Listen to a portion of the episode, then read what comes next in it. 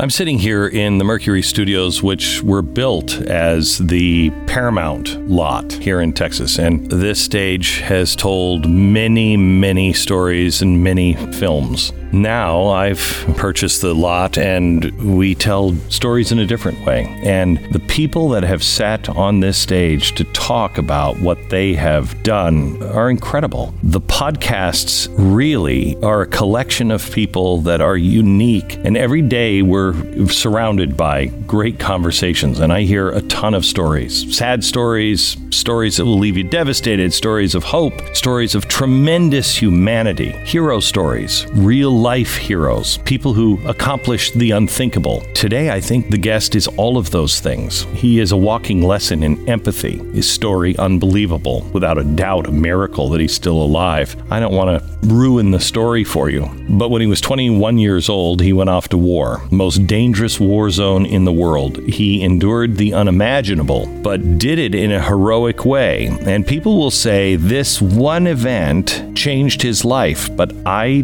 disagree with that. I don't think it had anything to do with that event. And that event the excruciating consequences of that event impact him still today. This is one of those podcasts you're going to carry around with you for a while because my guest today has a ton to teach about just the simple art of being a good person. His story is of great empathy, motivate, and inspire you to, as his book says in the subtitle, build a life that's worth fighting for because you're worth it. His name is Kyle Carpenter, the youngest Medal of Honor recipient ever.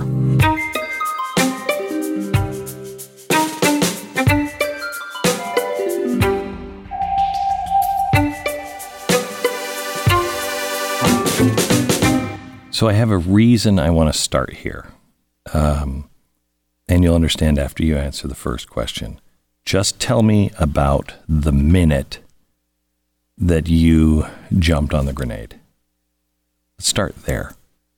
So, maybe uh, one of the craziest parts of my journey is I do not remember that minute. Leading up to it? Leading up to it. I do not remember seeing the grenade, hearing it land, thinking about it. All I remember is physically how I felt after that grenade uh, detonated and I was injured. So you remember laying on the ground after it detonated? I or? I don't know. I I was so disoriented. Okay. I felt like I was laying face down on the ground because the first thing that I tried to do was kind of push myself up and shake it off. But my first realization was I could not feel either one of my arms from the shoulders down. And uh, like I said, I had I was so disoriented uh, that even though I didn't know what was going on, not being able to feel my arms to try to push myself up and shake it off, planted a first seed of initial panic. Following that, uh, as I continued searching uh, through the disoriented pieces to try to put some type of what happened together, um, I thought, okay, the last thing I remember, I'm pretty sure I was in Afghanistan. I was on a roof, maybe, and now that I'm talking about it, it's crazy that I can even recollect this much, but uh, I thought maybe I got off of the roof. I went on a foot patrol. I stepped on an IED, and just the last thing that my brain can register or remember is being on that roof. Those thoughts were interrupted by, and this will allude to Marine's humor, uh, but those thoughts were interrupted by what I thought was someone pouring warm water all over me. I'm thinking, really, guys? in this banged up state I'm in, you're pouring warm water on me right now. But um, that?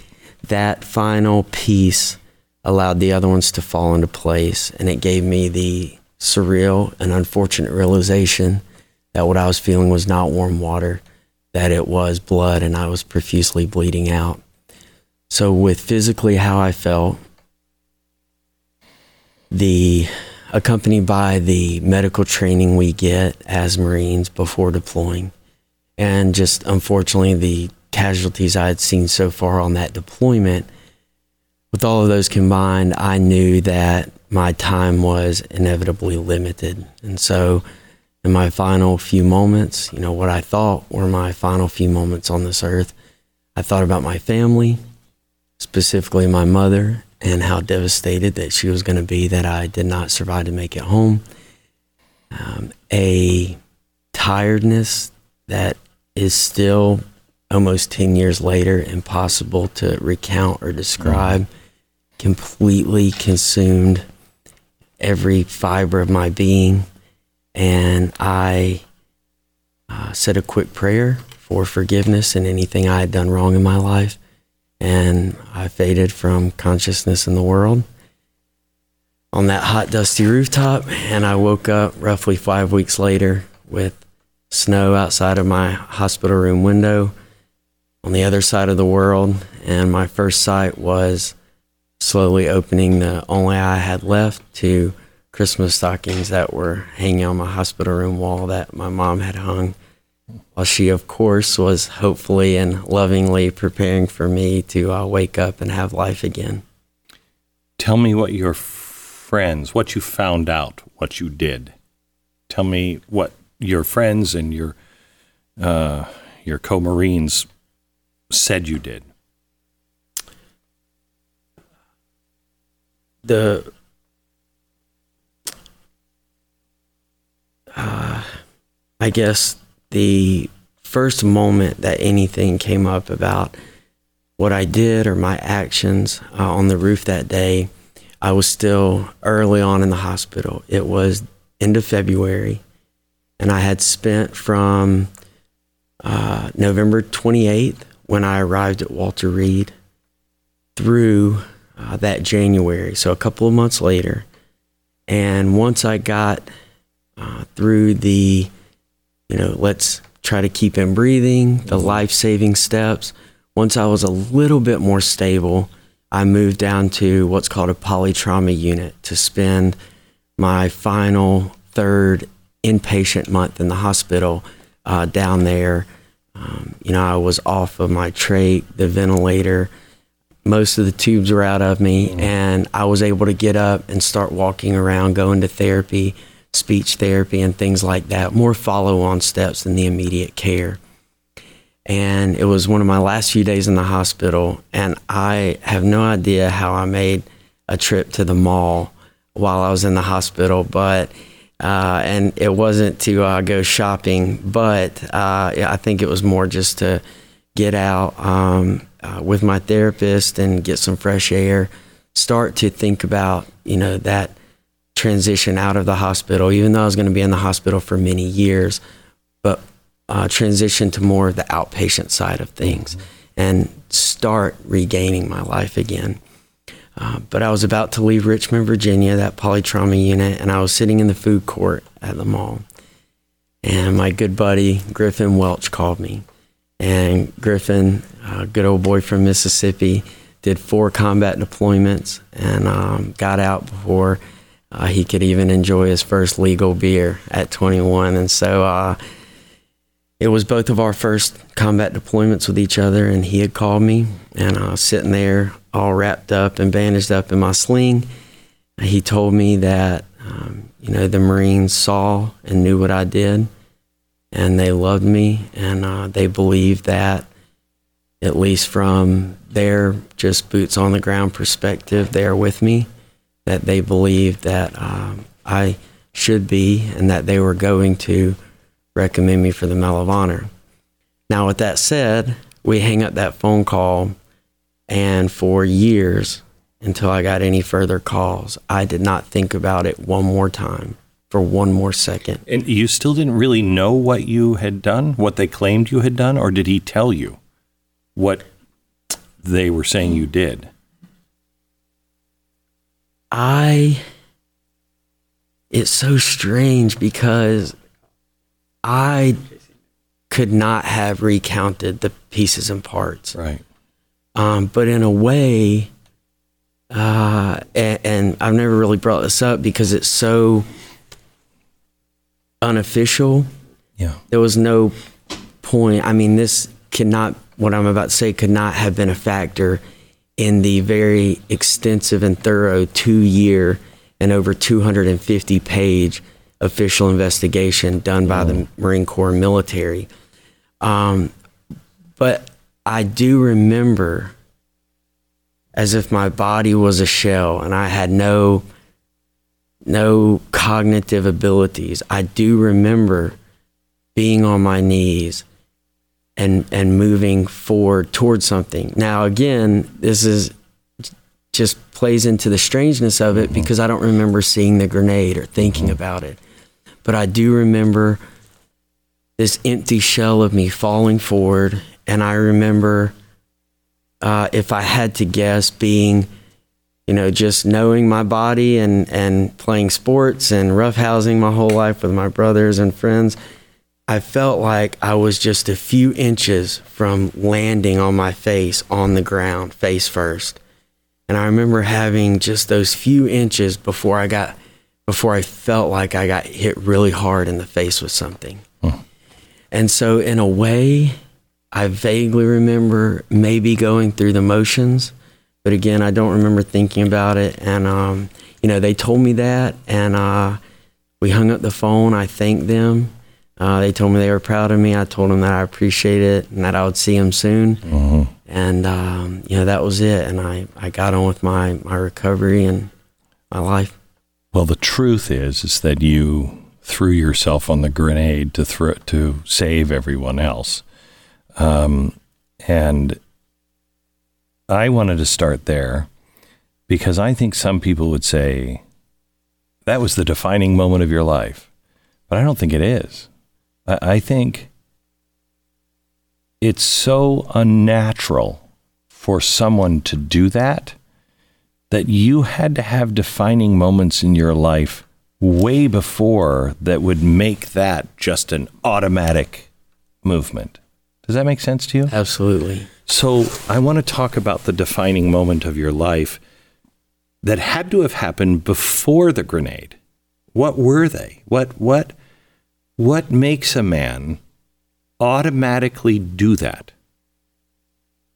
Have you found No, those points? That's uh, I, I appreciate you bringing this up, and that is, um, compared to many other interviews and people's opinions, that's a very profound insight because you're exactly right. It's always about that moment, and that moment defines it for me. And and there's not too much emphasis on the before or the things which I'm most proud of that I've done since. yeah. But before, like I talk about in the book, my foundation, like many people's, came from my family and the people that I chose to surround myself with growing up, and the people that thankfully just happened to, you know, our paths crossed you know, from coaches to teachers. So the first part of it is my family. I think first and foremost, just always truly loving and supporting me. From being there every single second from the moment I was born, from every single second from the moment that I woke up and in a way, you know, was born again into this bonus round that I'm living now. Mm. And for them to always encourage me and my brothers to not only find out who we are in the way and time that we need to, uh, but to not inhibit us in any way. And even if uh, the goals or aspirations were seemingly unrealistic or unattainable at the time or altogether, to make us feel like we could accomplish those things and achieve whatever we wanted to as long as we were good people who worked hard and gave back to others. And so it starts there. Uh, but then you go to those other people that helped shape me the football and baseball coaches, my teachers, my, um, you know, um, my friends, and all these people that have loved and supported me my whole life. But with that said, and I was hesitant to write so much about my parents and my family in the book because I wanted this book to not only transcend all boundaries, but to allow everyone to pick it up, mm-hmm. understand it, and be able to take from it. And I didn't want to turn anyone off from it. And I know that I'm very fortunate, and a lot of people are not born into the best home life, or they don't have two loving parents that are at every baseball and football mm-hmm. game.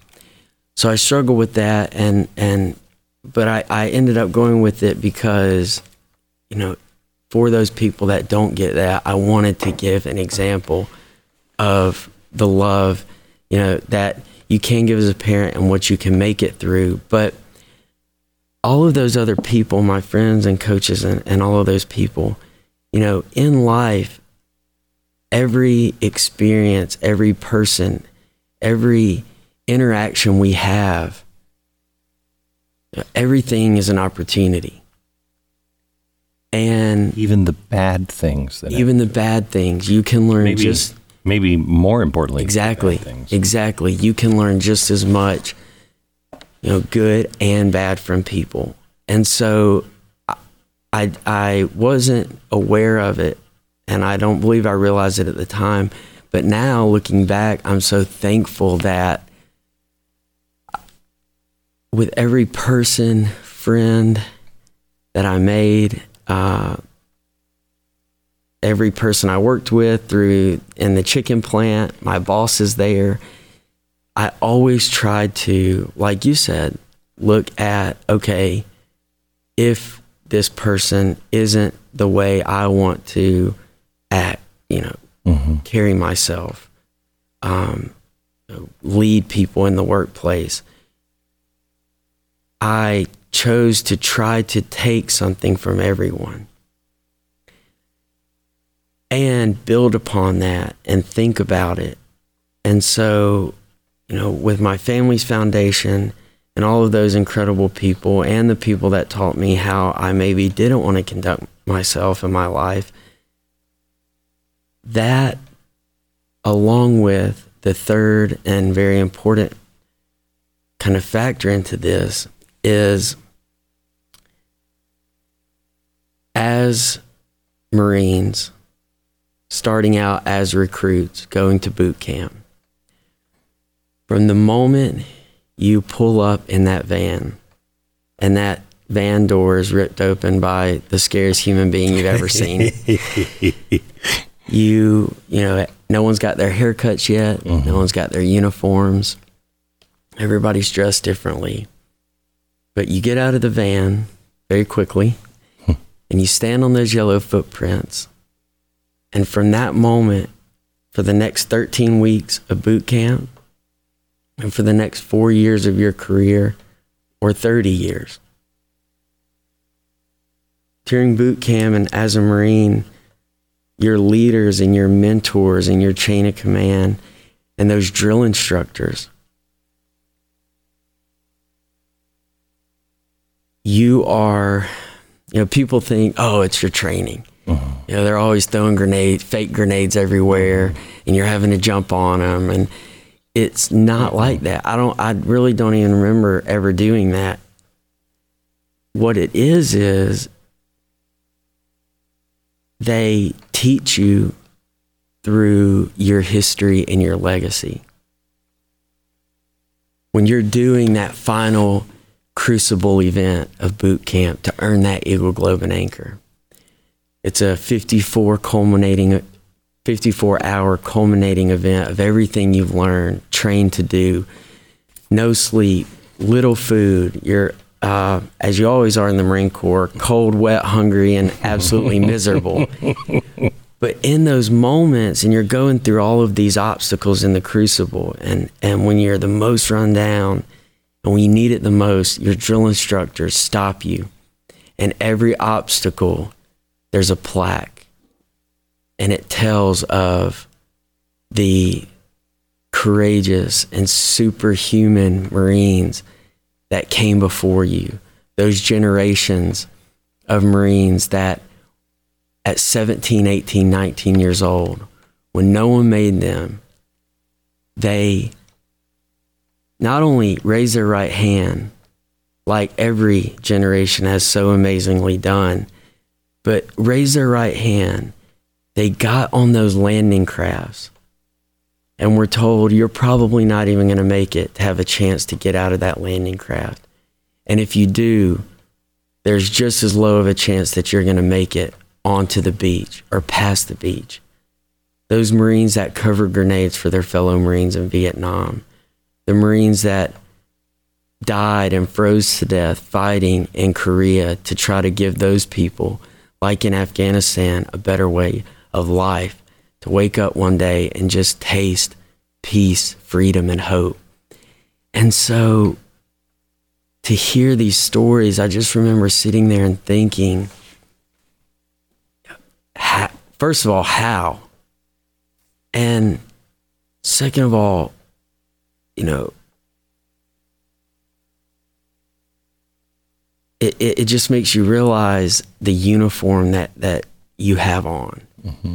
And the the legacy and the sacrifice and courage and again generations that have worn that uniform and came before you so, with all of that said, that day on the roof, even though I don't remember the moments leading up to it or thinking about it,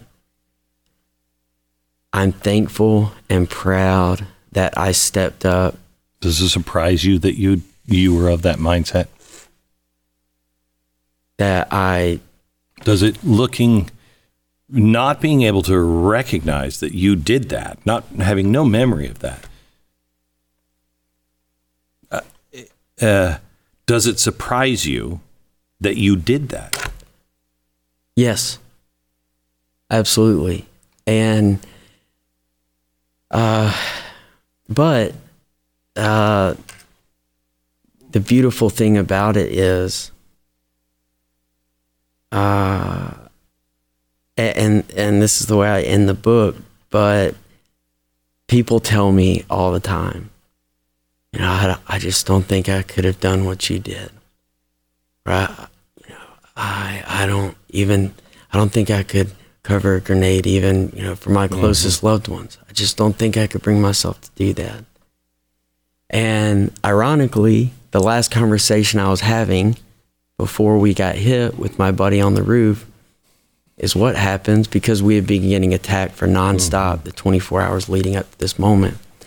Um, but, you know, what happens when they throw a grenade up here? Half joking to lighten the mood uh, because it had been eerily quiet for the four hours leading up to this attack. Um, but he said, Hey, I'm off the roof. And I said, I'm right behind you. But with that said, that is, and just this book as a whole is a journey of the human spirit. And those moments on the roof show that the beauty in the human spirit is you never know how, when, or to what capacity you're going to step up for your fellow man, for your fellow human, and big or small, how you're going to be a savior and a hero to those around you. So I, I, um, I think some of the people who talk a big game and you know you would expect to be heroes, some of them will not be. Others that you would never expect to do this miraculous thing do. Um, I brought my kids to Auschwitz years ago because I believe the world is heading towards just catastrophe and hatred and and groups and all of this stuff. And uh, I said to them, This is when people decide what they're going to do and who they're going to be. It's never in the moment. It's never in the moment. Y- You, it's not like you ever thought, Am I going to jump on a grenade? But it was those things that you did to know who you really are what you believe, who you you know who you fight for, and and and um, and who your teammates are around you, and then it's just automatically kicks in. Do you think that's true or not? I completely agree. Okay, I completely agree. which is why you're surprised that you did it because it wasn't you weren't think you're not thinking, oh geez, this will really I might die. It just happens. Absolutely. I mean, I, you know, going off uh, what you just said, I think you really take any aspect of life, and uh, very few things are ever in the moment. hmm Very th- few things ever come up without the ability to have steps of preparation beforehand. And many times you might not know exactly where those steps will take you, clearly. Uh, but I think you're exactly right. I think uh, it's it's very rare, if ever, just strictly in the moment and, and only in the moment. And it's what our moms were trying to say, I think, when they say, Show me your friends, I'll show you your future. It's not that they're going to drag you down there or anything else, but you're training yourself to think like that, to be like that, to accept that. And if that's how you're training yourself to be, that's generally who you will be. I was struck by, uh, you know, the name of your book is You Are Worth It. Um, but building a life worth fighting for. I don't think most people understand. I think only those who have had real struggles understand that life and every bit of it is a choice. And if you just let it happen to you, you're probably going to not be very fulfilled and happy, and you're probably going to end up a little bitter, mm-hmm. you know? But if you understand, I am only a product of what I choose to build, life changes. Did you understand that before your grenade? Or was that something you discovered after that? Okay, now I have this massive issue and I'm going to have to rebuild. I think I understood it about as well. I think I understood it just about as well as any teenager or kid growing up could. I saw that if I worked hard off the football field in the weight room, that translated to when the lights turned on. I studied ahead of time, which is always a struggle for uh, most kids growing up. The grades correlate in the classroom. And so I think I understood it a little bit, but did I actually realize it and, and think about it? Maybe not. But after is where um, my insight and perspective, because you know those trials and tribulations came, I got knocked down, and at times I was forced to search through the darkness for those silver linings, those faint glimmers of hope. Um, but uh, to answer your question, I think most mostly after. Yeah. Um, it's interesting. You know, we were just talking about you don't know who you're going to be. You know, it appears to me you have two heroes in your life, at least two heroes in your life. It's your mom and dad. And um, in the book, you talk about how dad kind of fell apart when he first heard about it. Mom was strong. Was it that way? No, it was mom was fell apart and dad was strong. And then when they got to the hospital and they first saw you, dad fell apart and mom all of a sudden stepped to the plate. It was a So- good tag team effort. Yeah, yeah. A very hard one, but a, a, a good one, and it worked out. How did uh, how did your parents help you through all of this? Did you have what were you what were you feeling about your life? Because a lot of people would go, "My life is over." What were you feeling when you became really aware in the hospital of what you were facing?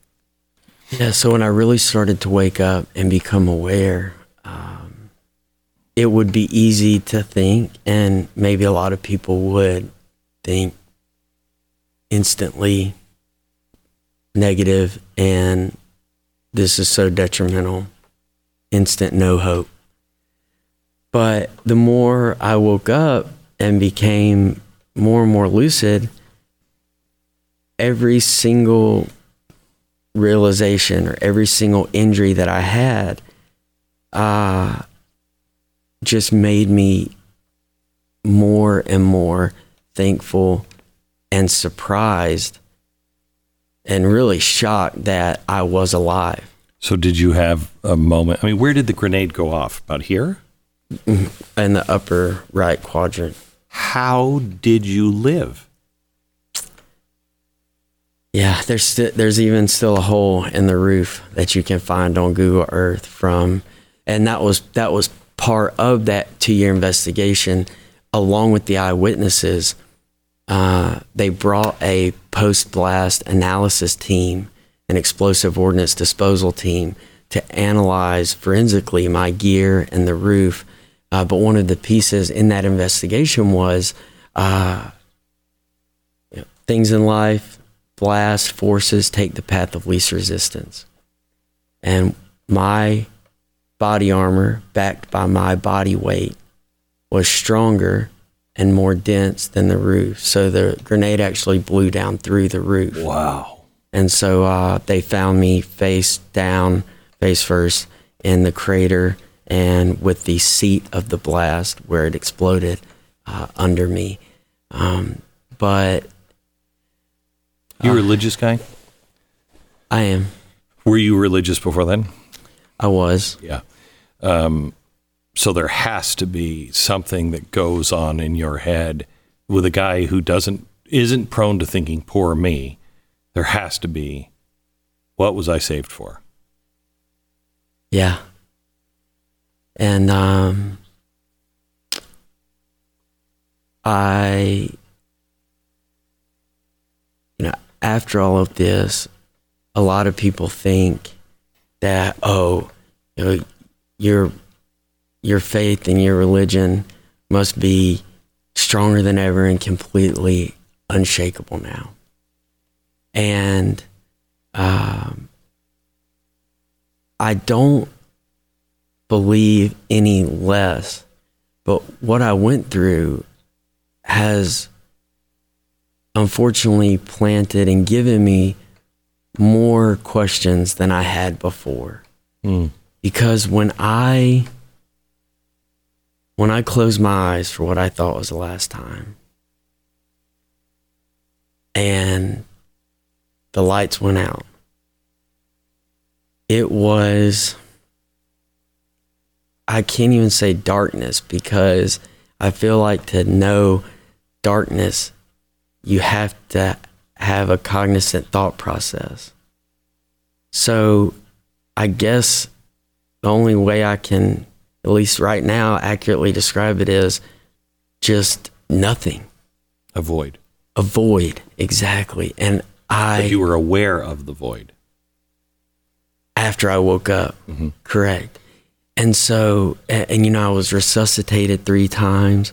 When I got to the first combat trauma hospital, in my medical record on paper, it has PEA beside my name, pulseless electrical activity.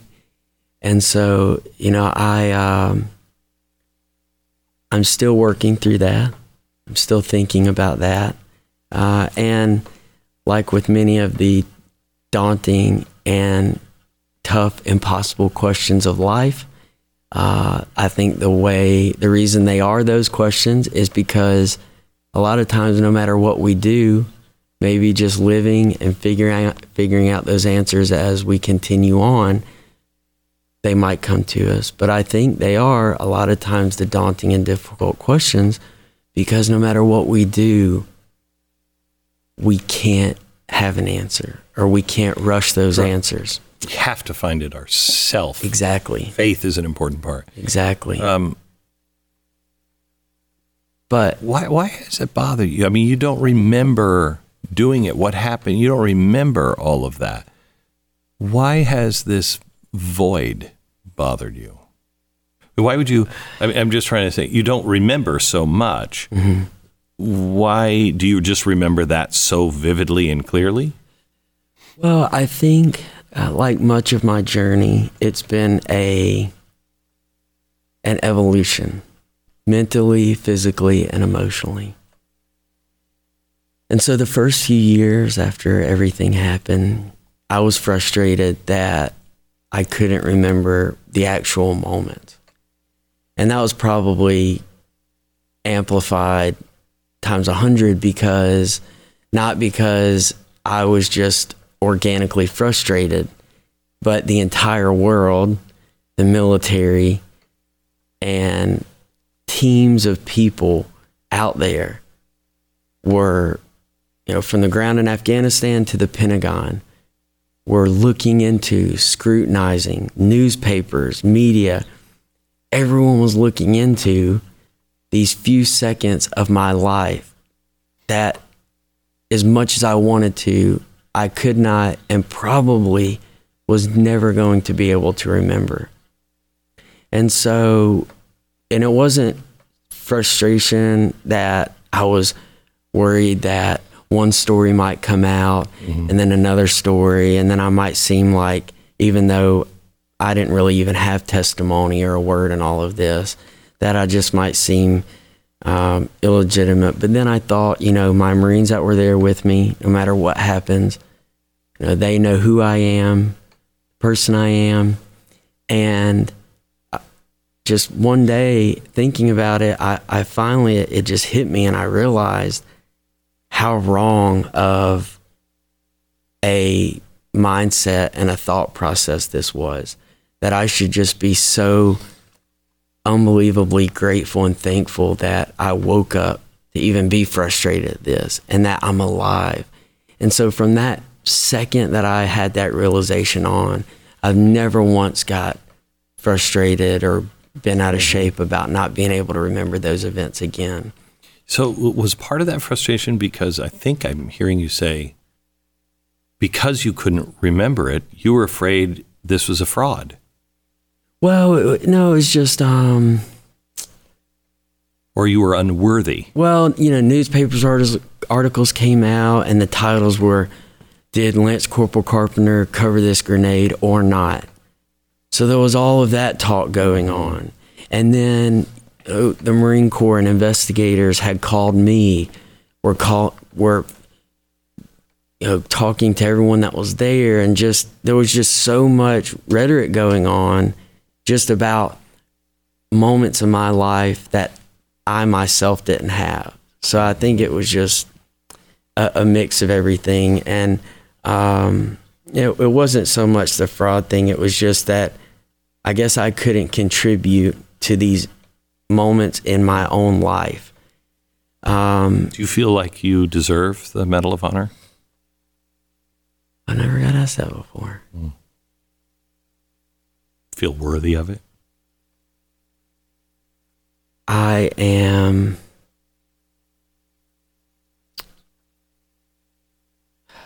I'm proud of how I stepped up as a friend and Marine when I needed to be.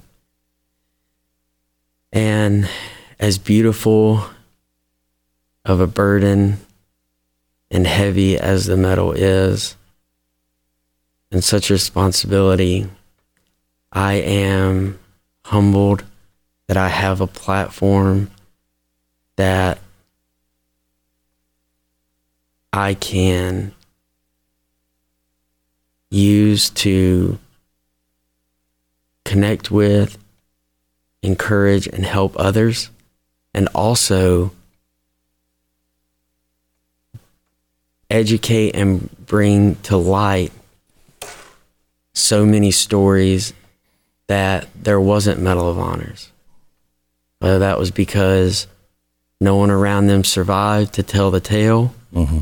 or somewhere in some crazy paperwork process, it maybe just didn't happen. So, You realize that's the way somebody who's worthy of that medal would answer that question. well, that's I guess another uh, thinking point that, Mhm. that I need to uh, go go to bat brainstorming on. But um, Talk to me a little bit about um, in your recovery process. You talk about in the book how um, you're going to go on a mud run. You're talking about skydiving, and and mom and dad are like, "God, Lord, so, no, please, don't." And you get to this point where you're like, "I can't be afraid." Can you talk about that? Well, um, first of all, Glenn, why'd you have to do this to me? Mom already says that for the rest of her life, I should be funding her hair color treatments. so, um, but uh, yes, and actually, specifically speaking about the mud run,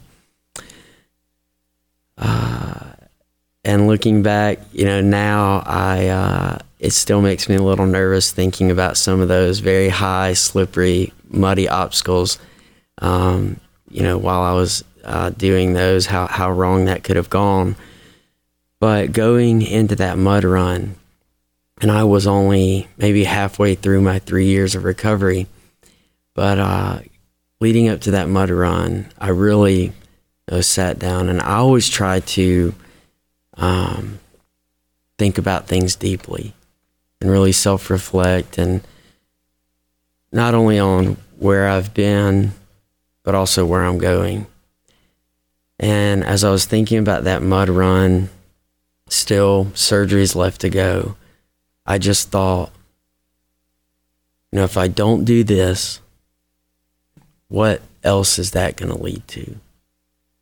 And This is part of you building yourself back up. right.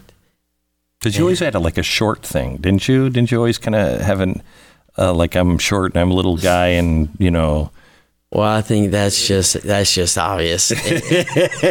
Anyone that uh, sees me, I don't ever think I had to make it known. Right. Um, but so you, but you had to kind of do things to make sure that you were like, no, it doesn't stop me from doing anything. So you're now back at that place, except with different reasons for yeah, saying. and you're right. Growing up on the football field and in the weight room and things Yeah. like that, it not that I ever just put it out there. Hey, you know, I'm this small guy that's trying to prove something. But when I did prove something, uh, it was. You know, nice rubbing Yeah. it into the, uh, Yeah. the the older and bigger guys, the guys that were above five foot five. right. Uh, but not only was I thinking, okay, if I don't do this, what will that lead to? But also, if I do break my arm, is that better than not doing it and living with that regret? hmm And so just working through thought, thought process like that. But, you know, I did it and uh, I did not do another one, but I'm very thankful I did. And I, just like many parts of my journey, doing that challenge, pushing myself through that, especially during my time in the hospital and when I was still rediscovering myself and building this new life. Um, it taught me and it taught me that I can do more than I think I can right now. And I'm not, you know, just getting back to this new banged up person.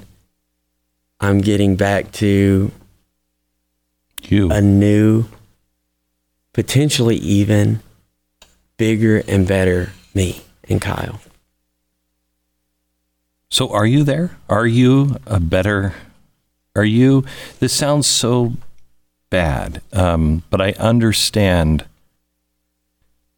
My father taught me this when I was young. After my mom had a suicide, you know, she she committed suicide and uh, alcoholic family, divorce, blah blah blah. Everything was going. By the time I was thirty, I was like, poor me.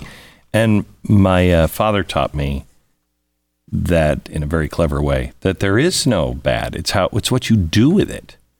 And so I look at all the tragedies, you know, and I think, well, I wouldn't want to go through that again and I wouldn't assign that to somebody. Mm-hmm. It made me who I am, and I'm a better, stronger person because of my failures or because of whatever.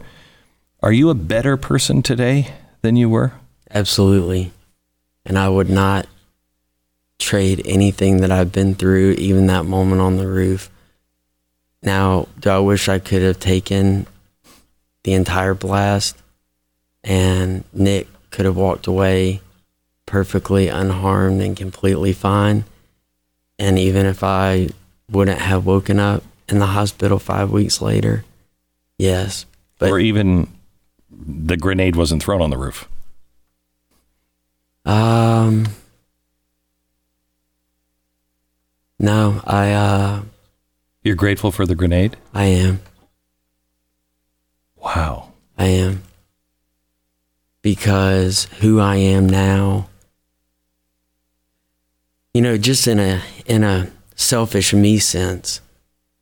You seem pretty selfish. the experiences I've had, the people I've met, the journey I've had, uh, has you know been incredible. Uh, so, do you ever watch TV or listen to people uh, that are constantly whining about how their life is so bad, and you know Greta Thunberg, and I don't I don't want to get you into names and stuff, but you know that 16 year old kid, you stole my childhood. Do you ever just watch people on TV and go, "Are you kidding me?" Are you kidding me? I went through this and I'm happy and I'm I'm actually don't I don't think I'd want my grenade of my life to be gone. And you're bitching about your grenade? That's a good thing. Do you do you ever are you always just very empathetic and kind? Both. both. And it's a healthy amount of both. But one thing I've realized through my journey is struggle is the last thing we should ever compare. And although it's I, maybe natural to, because you, you can't not, when you hear other struggles, you obviously can't forget about your struggles. But uh, I think to compare struggle mm. or who has it worse or who's been through more is a very dangerous thing and can lead to very unhealthy things and a very unhealthy mindset.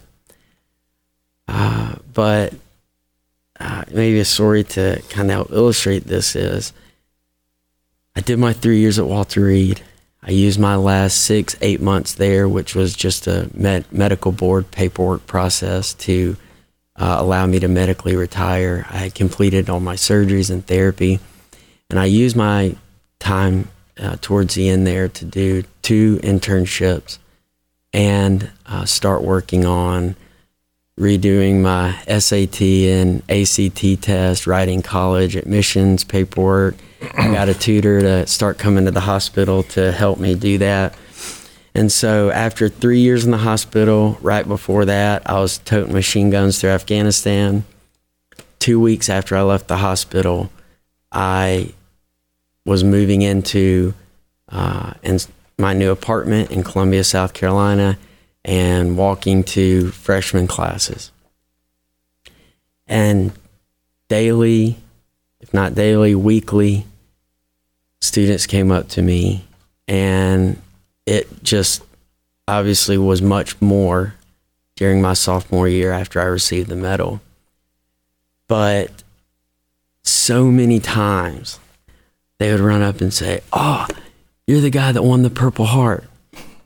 like, no, kind of, but I didn't enter the annual Win a Purple Heart competition, you know. and also, I, you know, realized that probably by the way you're asking, you don't know the difference between the Medal of Honor and the Purple Heart. But at during those moments, I'm thankful that I, I realized because I, I had to take a deep breath a couple of times. And I had to realize that just like we said at the beginning, every encounter, every opportunity, every crossroads in life, good or bad, is a choice. Mm-hmm. And it presents you with the choice. And in that moment, I could have got frustrated, told him, you know, what I could have in a very marine, aggressive like manner. Uh, but not only would that have probably turned them off for me, but it would have, you know, uh, given them what they might think is an idea of how all Marines are.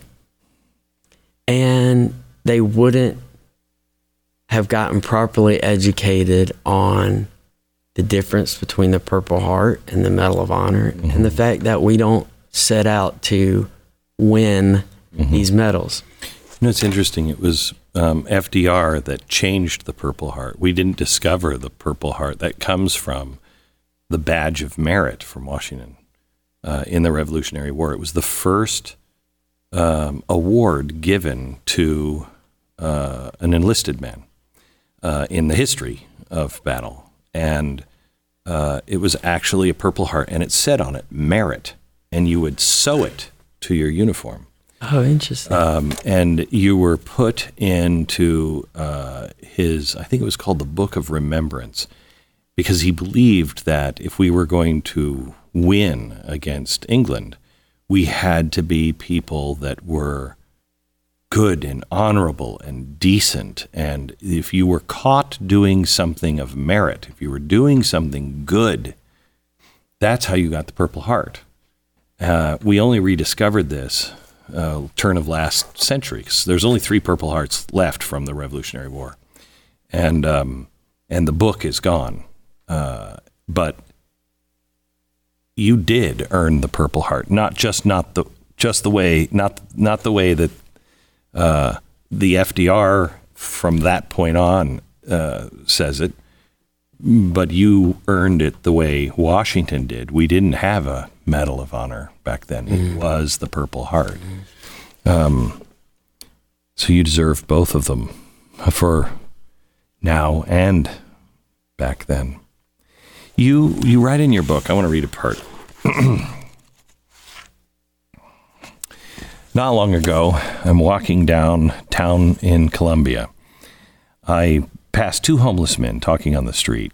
I just came from a meeting, was dressed up, and one of them said kindly, Looking sharp, brother. I thanked them, and I admit I waited for the follow up question if I had any money. But as I continued walking, nothing else was said. I reached my car, but I couldn't shake him from my mind. Half my brain was telling me to turn around and talk to him, and the other half was telling me just to forget about it and drive away. I stood there with the car door open, wrestling with myself what I should do. It seemed silly to walk all the way back there, but I couldn't get into my car. I didn't know what I was doing, but I thought to myself, what if this is the last time you see this nice man? I think we as people have this thought all the time. All the time.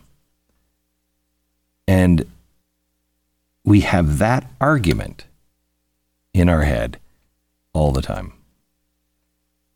And most of us ignore it. But it makes a difference if you act on that and exercise that muscle every time, doesn't it? Absolutely and you never know what touching moments or um, impact, impact, and just uh, powerful uh, for me, emotional. I mean, that story. Shout out to my man Kenny, by the way. Mm. But uh, emotional. I mean, that that story still uh, chokes me up because we go on to to talk, and he asked me, and I offered to go get him some snacks at the College Mart up the street, and uh, he asked me, "Hey, can you get me some cigarettes?" And immediately pointed out that he doesn't smoke. So of course I had to ask, you know, Kenny, why do you need cigarettes if you don't smoke? And he told me that uh, cigarettes are like gold down at the homeless shelter, that he can sell each one for two dollars, hmm. and then that allows him to get more food, you know, for uh, for the days ahead. Hmm. And so I'm so thankful I did. And you're right. I think we are presented with uh, those dilemmas, opportunities, situations all the time.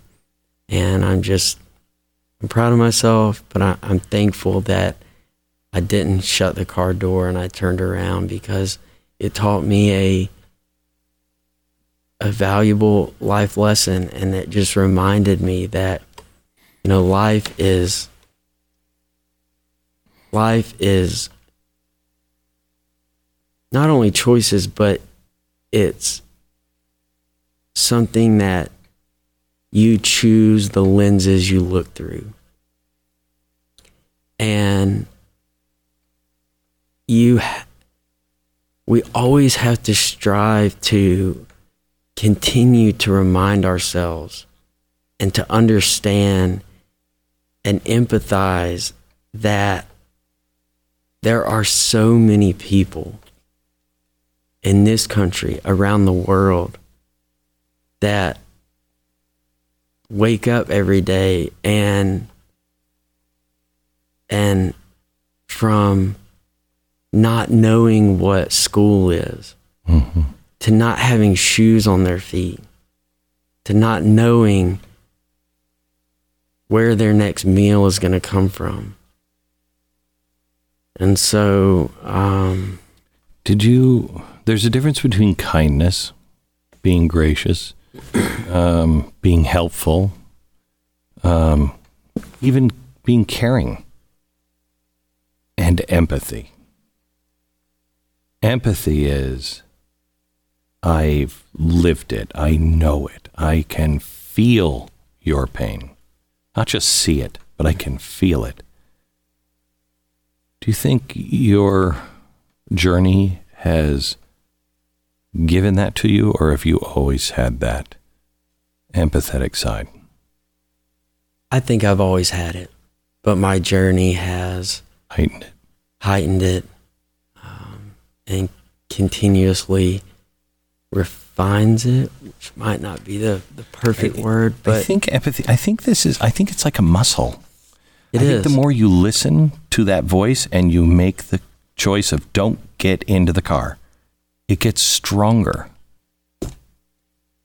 Yeah, and and maybe it really started when I was in high school. I went on a mission trip to the Dominican Republic, and for a week there, we we built a couple of schools and churches, and just hung out with the local kids, played soccer. But it was so just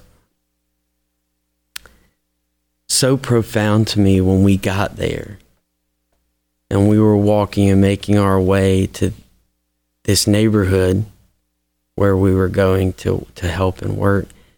And as we got closer, we were working our way down into a landfill. We get to the bottom of this landfill, and there are shacks all over the place. And the people there not only could they have not been happier, I mean, they amazing, struggling every day of their lives, but so happy and just so thankful for us to bring a soccer ball to them. And so I think I've always been empathetic growing up, but when that happened, that really planted that seed of empathy and I I got to truly see not everywhere in the world is like the southeast of the United States growing up. And so I'm so like many parts of my journey, I'm so thankful for that. But um, you're that's very interesting. It is like a muscle. I, I would agree with you. Last thing from your book. For weeks afterward, I would wake up wondering, now what? Every morning started with a question for which I didn't have an answer, except to do whatever the next thing was that day. I developed a daily mantra, and I still say something similar to myself each morning. I don't know what I want to do, or how I'm going to do it, or where I might end up, but as long as I work hard, try to do the right thing, try to be a good person, and try to help people, I can't go wrong doing that. You kind of dismiss that as, you know, you say, that's not the profound piece of wisdom that, you know, uh, has ever been uttered. But I think this is why your story is so important and impactful is it's really back to basics. We've lost the basics. I was raised believing that. A lot of people don't believe that anymore. That if you just work hard, try to do the right thing, be kind to people, things will work out and mm-hmm. it'll be good. And on top of that, I think it's important to remind people that you don't always have to have a perfect plan. Uh, the, one of the favorite lines in, in my book is the smallest of steps eventually completes the grandest of journeys. Mm. And after that first initial three months of recovery at Walter Reed and Richmond, Virginia, at the time, instead of going back up to Walter Reed, late 2010 through 2011, there were so many casualties coming in that at one point they started overflowing beds into the hallway, and every room had two patients in it.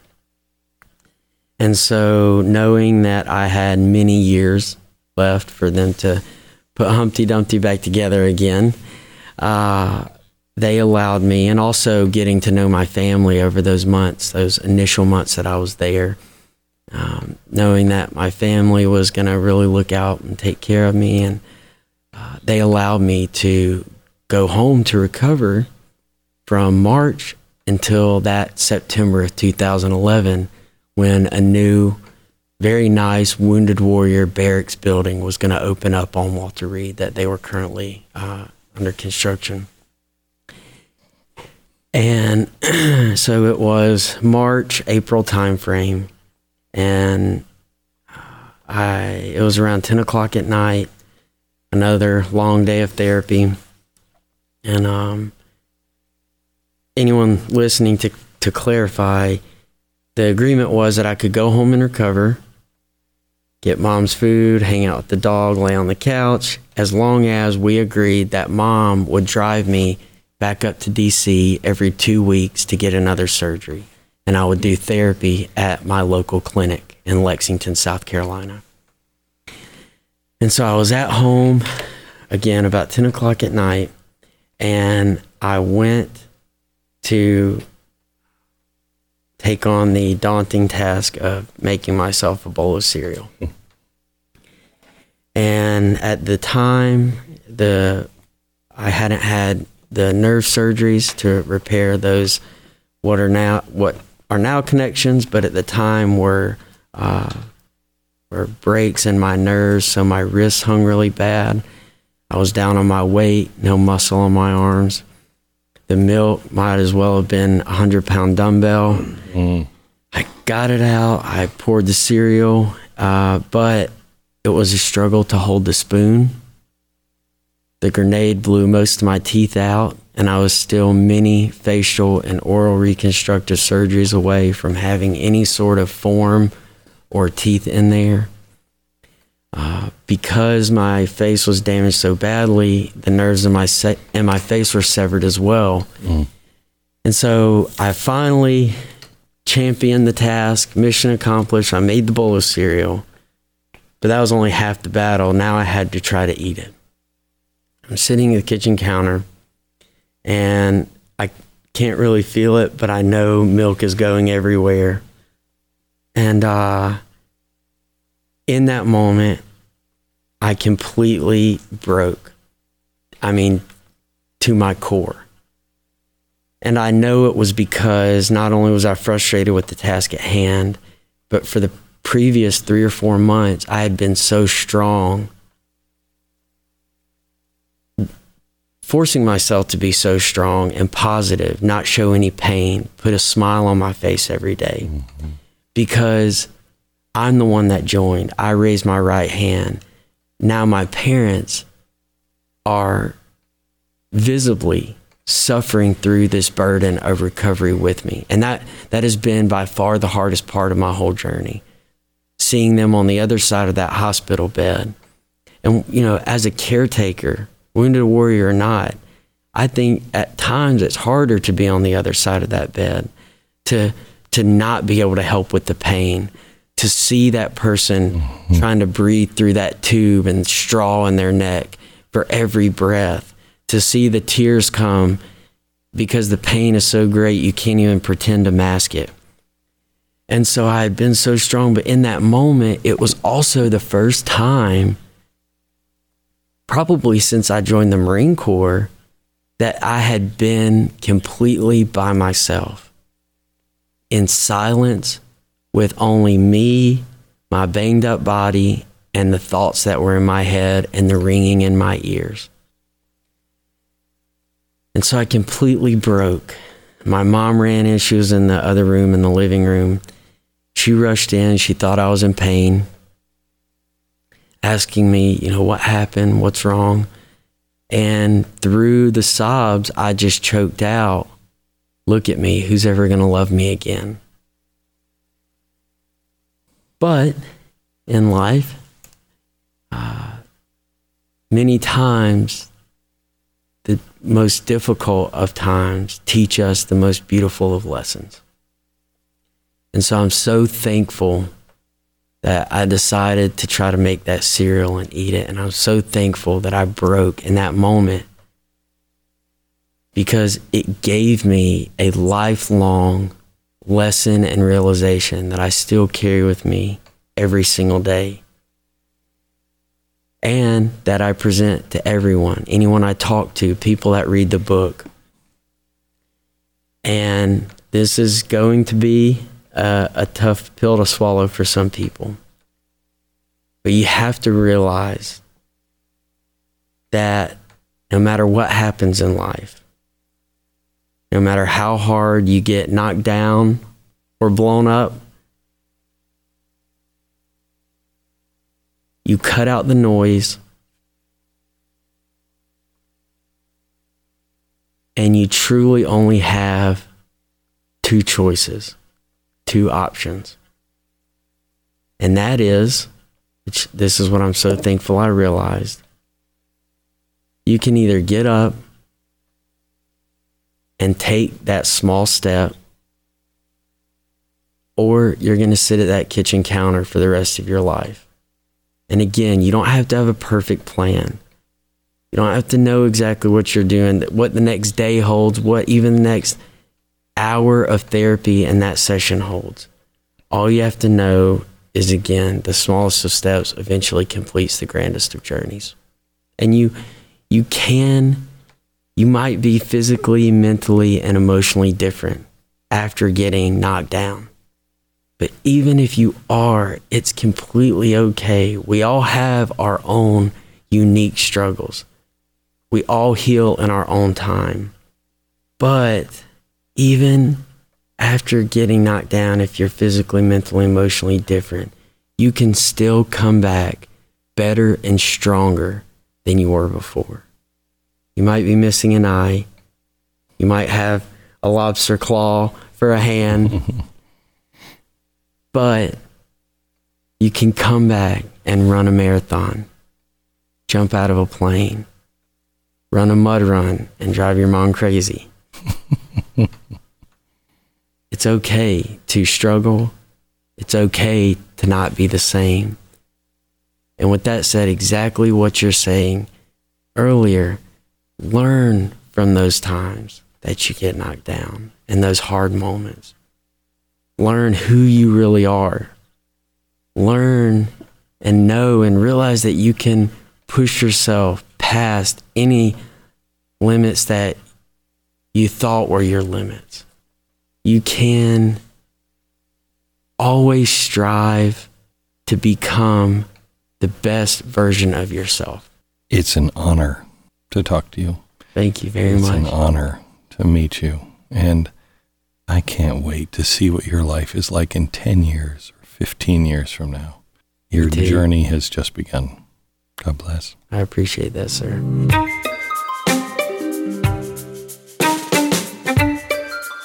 Just a reminder I'd love you to rate and subscribe to the podcast and pass this on to a friend so it can be discovered by other people.